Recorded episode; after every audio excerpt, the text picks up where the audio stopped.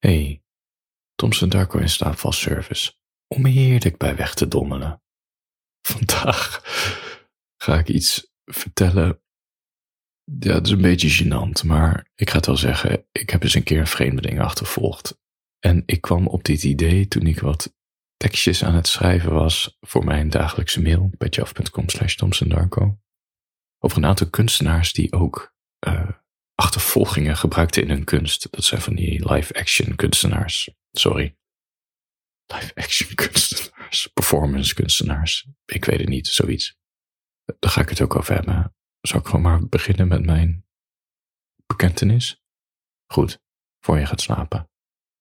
Ik loop elke ochtend, probeer ik. Ik kan je zeggen, het gaat vaak maandag, dinsdag en woensdag beter dan donderdag en vrijdag.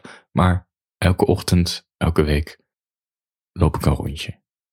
Vaak ben ik al wat vroeger opgestaan om te schrijven en dan rond acht uur, half negen probeer ik nog eventjes een half uurtje tot drie kwartier te lopen, zodat ik om negen uur weer, nou ja, achter mijn bureau kan zitten bloeden. Ik loop vaak op dezelfde manier de wijk uit en elke keer kom ik dezelfde man tegen. En hij valt me op omdat hij enorm in zichzelf gekeerd is. Je ziet het aan alles. serieuze blik, gericht naar de grond, schouders een beetje hangend. Wel een enorm bruine huid, alsof die uh, ja, net, net van de Spaanse Costa's vandaan komt of, of, of een zonnebankje doet. En hij groet me nooit. Ik zeg wel eens hallo, goedemorgen en heel soms komt er een goedemorgen terug, maar hij kijkt me ook niet aan, hij maakt geen oogcontact. Dus ja, het is toch, ja, hoe vaker je iemand tegenkomt, het begint toch te leven in mijn hoofd. En het is ook omdat hij altijd, net voordat ik de wijk uitloop, loopt hij de wijk in. Dus, dus we ontmoeten elkaar op zo'n ja, zo'n lange weg zo naar beneden. Eh, de wijk uit, hij dan vaak aan de overkant, uh, op de stoep. En er zit dan zo'n soort fietspad tussen. Je gaat op de details letten als je iemand, nou ja, bijna elke dag ziet. Hij loopt altijd met een plastic tasje in zijn hand van Albertijn. En Daarna verdwijnt het tasje en is het een best wel dure rugtas geworden. Of in ieder geval, een rugtas ziet heel duur uit. Je stevig materiaal op zijn rug zwart. En ik zie met de seizoenen zijn jas veranderen. Weet je, van een zomerjack naar een winterjack. En ik ga dus ook scenario's bedenken in mijn hoofd van... Waar komt hij vandaan? Waar gaat hij heen? De, de, de wijk waar ik woon, dat zit vlakbij het station. Dus ik denk dat hij elke ochtend aankomt en dan s ochtends de wijk inloopt om te gaan werken. En ik had, ik heb, kijk, er staat een hele grote basisschool in het midden van de wijk, dus ik zou die daar werken. En tegelijkertijd er staan ook, weet ik, een paar aan de rand van de wijk. Laat me zeggen, al zo'n grote bosweg. Er staan een paar van die kantoor, ja, wat zijn het? Ja, van die kantoor kantoorgebouwtjes van drie, vier verdiepingen. Het stelt ook weer niet zo heel veel voor, maar het zijn een stuk of vier, vijf van die gebouwen naast elkaar met allemaal verschillende bedrijven zitten erin. Dus misschien loopt hij via de wijk daar naartoe. Heel soms in de ochtend loop ik, in plaats van ik een rondje doe en dan gelijk naar mijn bureau ga, loop ik naar de sportschool toe. En het is, het is best een forse afstand, want het is minimaal één muziekalbum kan je luisteren tijdens die wandeling. Ik zie het als een warming-up kan ik daar in die sportschool een beetje aan die, uh, aan die, aan die halters hangen. Ja, het stelt allemaal niet zoveel voor. Ik voel me ook een enorme kneus in de sportschool. Soms doe ik nog wel wat cardio en dan wandel ik weer terug. En dan, nou ja, dan zit ik ondertussen op 10.000 stappen. Hoef ik de rest van de dag niks meer te doen behalve te bloeden. En het uh, uitstellen van het douchen. en tijdens zo'n wandeling naar die sportschool kom ik dus die man weer tegen. Ik was al lang het station gepasseerd en ik was al drie wijken verder en hij komt weer op me af richting de wijk waar ik vandaan kom. En hij ziet me weer niet, helemaal in zichzelf gekeerd. Dus het scenario dat hij van buiten de stad komt, ja, dat vervalt. Anders loop je daar niet. Oké, nu komen we aan bij het beschamende gedeelte voor je gaat slapen. Het is een mooie lentedag en soms is het echt heerlijk in de ochtend. Weet je, dan zie je, de lucht is blauw. Het is een beetje vocht in de lucht. Het zonnetje schijnt. Het is koud, maar niet te koud. Je ziet best wel veel. Er komen best wel veel kinderen s ochtends die in. Dus, dus het leeft. En mensen gaan heel zagrijnig in die auto naar hun werk toe. En ik loop daar dan maar, nou ja, een beetje na te denken over de teksten die ik ga schrijven. En ik kom weer die man tegen. En mijn handen begonnen klam te worden. En ik weet niet eens wat het precies was. Opeens dacht ik, fuck it. Ik ga die man gewoon achtervolgen. Hij passeert mij. En ik draai me om. En ik begin achter hem aan te lopen. En ik loop iets achter hem, want ik wil natuurlijk niet betrapt worden. En het is best gek om jezelf toch goed terug te lopen. Je wordt echt hyperbewust van jezelf. Het is, het, het is heel gek. Ik denk dat ik een hele slechte geheimagent zou zijn. Maar goed, ik wandel. En ik denk, als hij naar die kantoorflats gaat, dan moet hij nu uh, de wijk weer uitlopen. Dus de wijk in en dan ja, maak je een soort bochtje en dan loop je zo naar de rand van de wijk toe waar die kantoordingetjes staan. Maar tot mijn verbazing loopt hij naar het midden van de wijk waar die basisschool staat. Dus misschien werkt hij toch op die basisschool. Hij passeert die basisschool. En ik vervolgens ook. En ik denk, oké, nu, nu wordt het heel vreemd. Ik zit ongeveer twee auto's achter hem, figuurlijk gesproken, want ik wandel natuurlijk. En hij loopt naar mijn huis toe. En het is heel gek om iemand te achtervolgen en ook langs je eigen huis te lopen. En dan duikt hij een steeg in. En dat is heel opmerkelijk, want dat is een steeg die weer leidt, weet je, tussen twee huizenblokken in. Dan leidt hij naar een parkeerplaats. En daarachter zit weer een straat.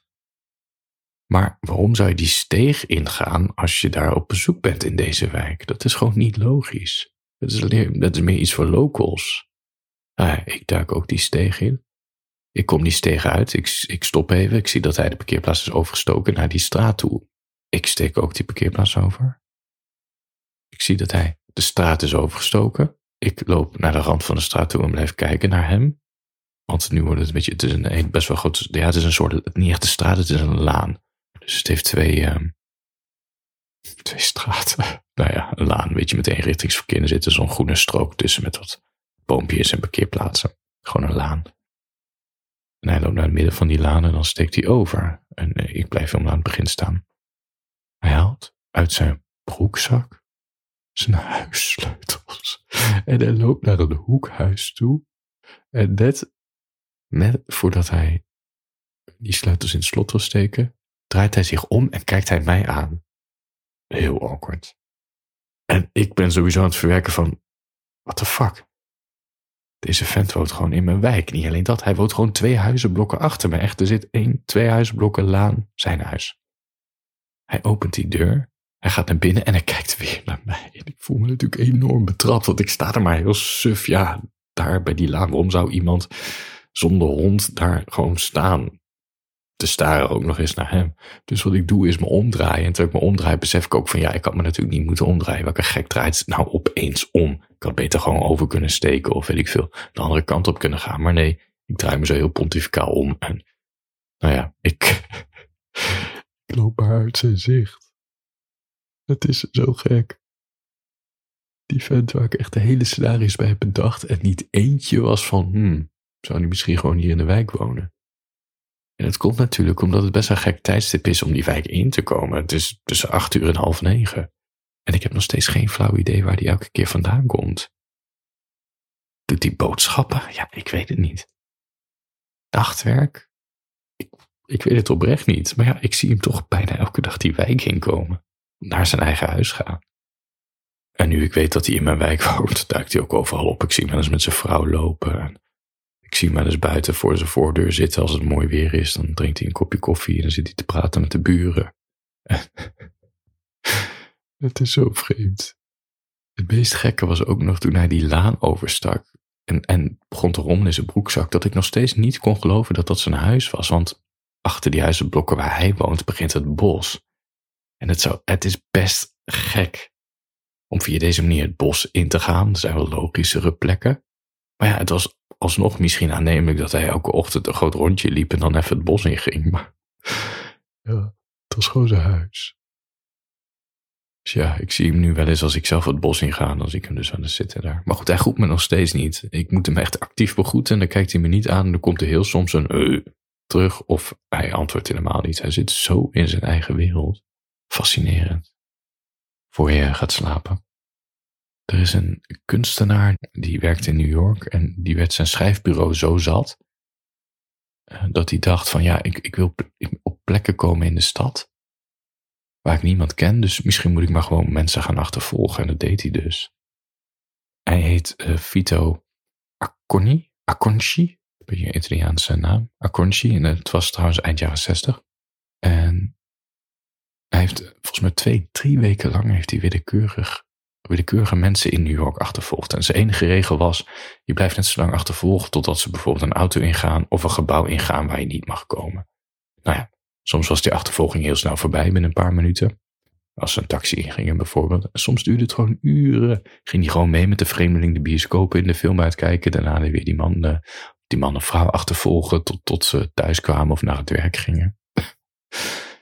Deze Vito, dat, die heeft er een soort... Hij heeft een, collage gemaakt met uh, een kaart.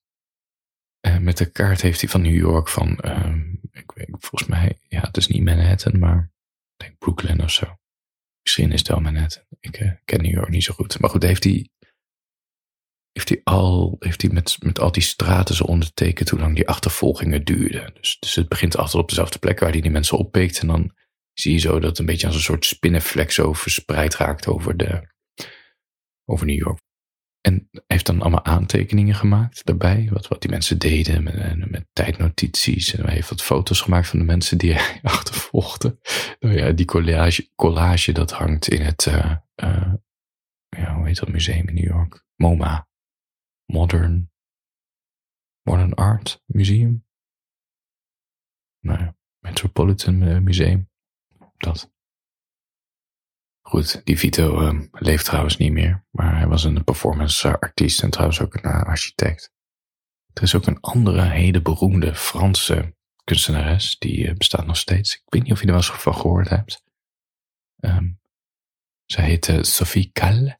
En ze heeft echt een hele, hele beroemde achtervolging gemaakt. Dit is echt absurd als je het hoort. Ze ontmoet namelijk iemand op een feestje in Parijs en die vent, Henry B., Henry B., zo wordt hij afgerond, uh, die zegt dat hij naar Venetië gaat verhuizen om, om zijn leven opnieuw te beginnen. En Sophie besluit om gewoon ook het vliegtuig in te gaan en hem daar op te zoeken en dan hem te gaan achtervolgen een paar weken lang. Absurd. Als je dit verhaal wil horen, abonneer je, abonneer je even op petjeaf.com slash Dan kan je naar de lange versie van dit in snelvalbericht luisteren, waar ik het helemaal in detail vertel wat die Sophie Kalle allemaal in Venetië heeft gedaan met die Henry B. En ook wat voor, ze heeft echt nog meer fascinerende projecten. Voor je gaat slapen, wil ik nog een, heel, wil ik nog een heel klein tekstje voorlezen. Is volgens mij een tekst die ik wel eens eerder heb gedeeld, maar ik heb een, een, eh, een mini-versie gemaakt. Het heet De Ergste Pijn. De ergste pijn is de pijn die je voelt aankomen. De ergste pijn is de pijn die je altijd hebt ontkend.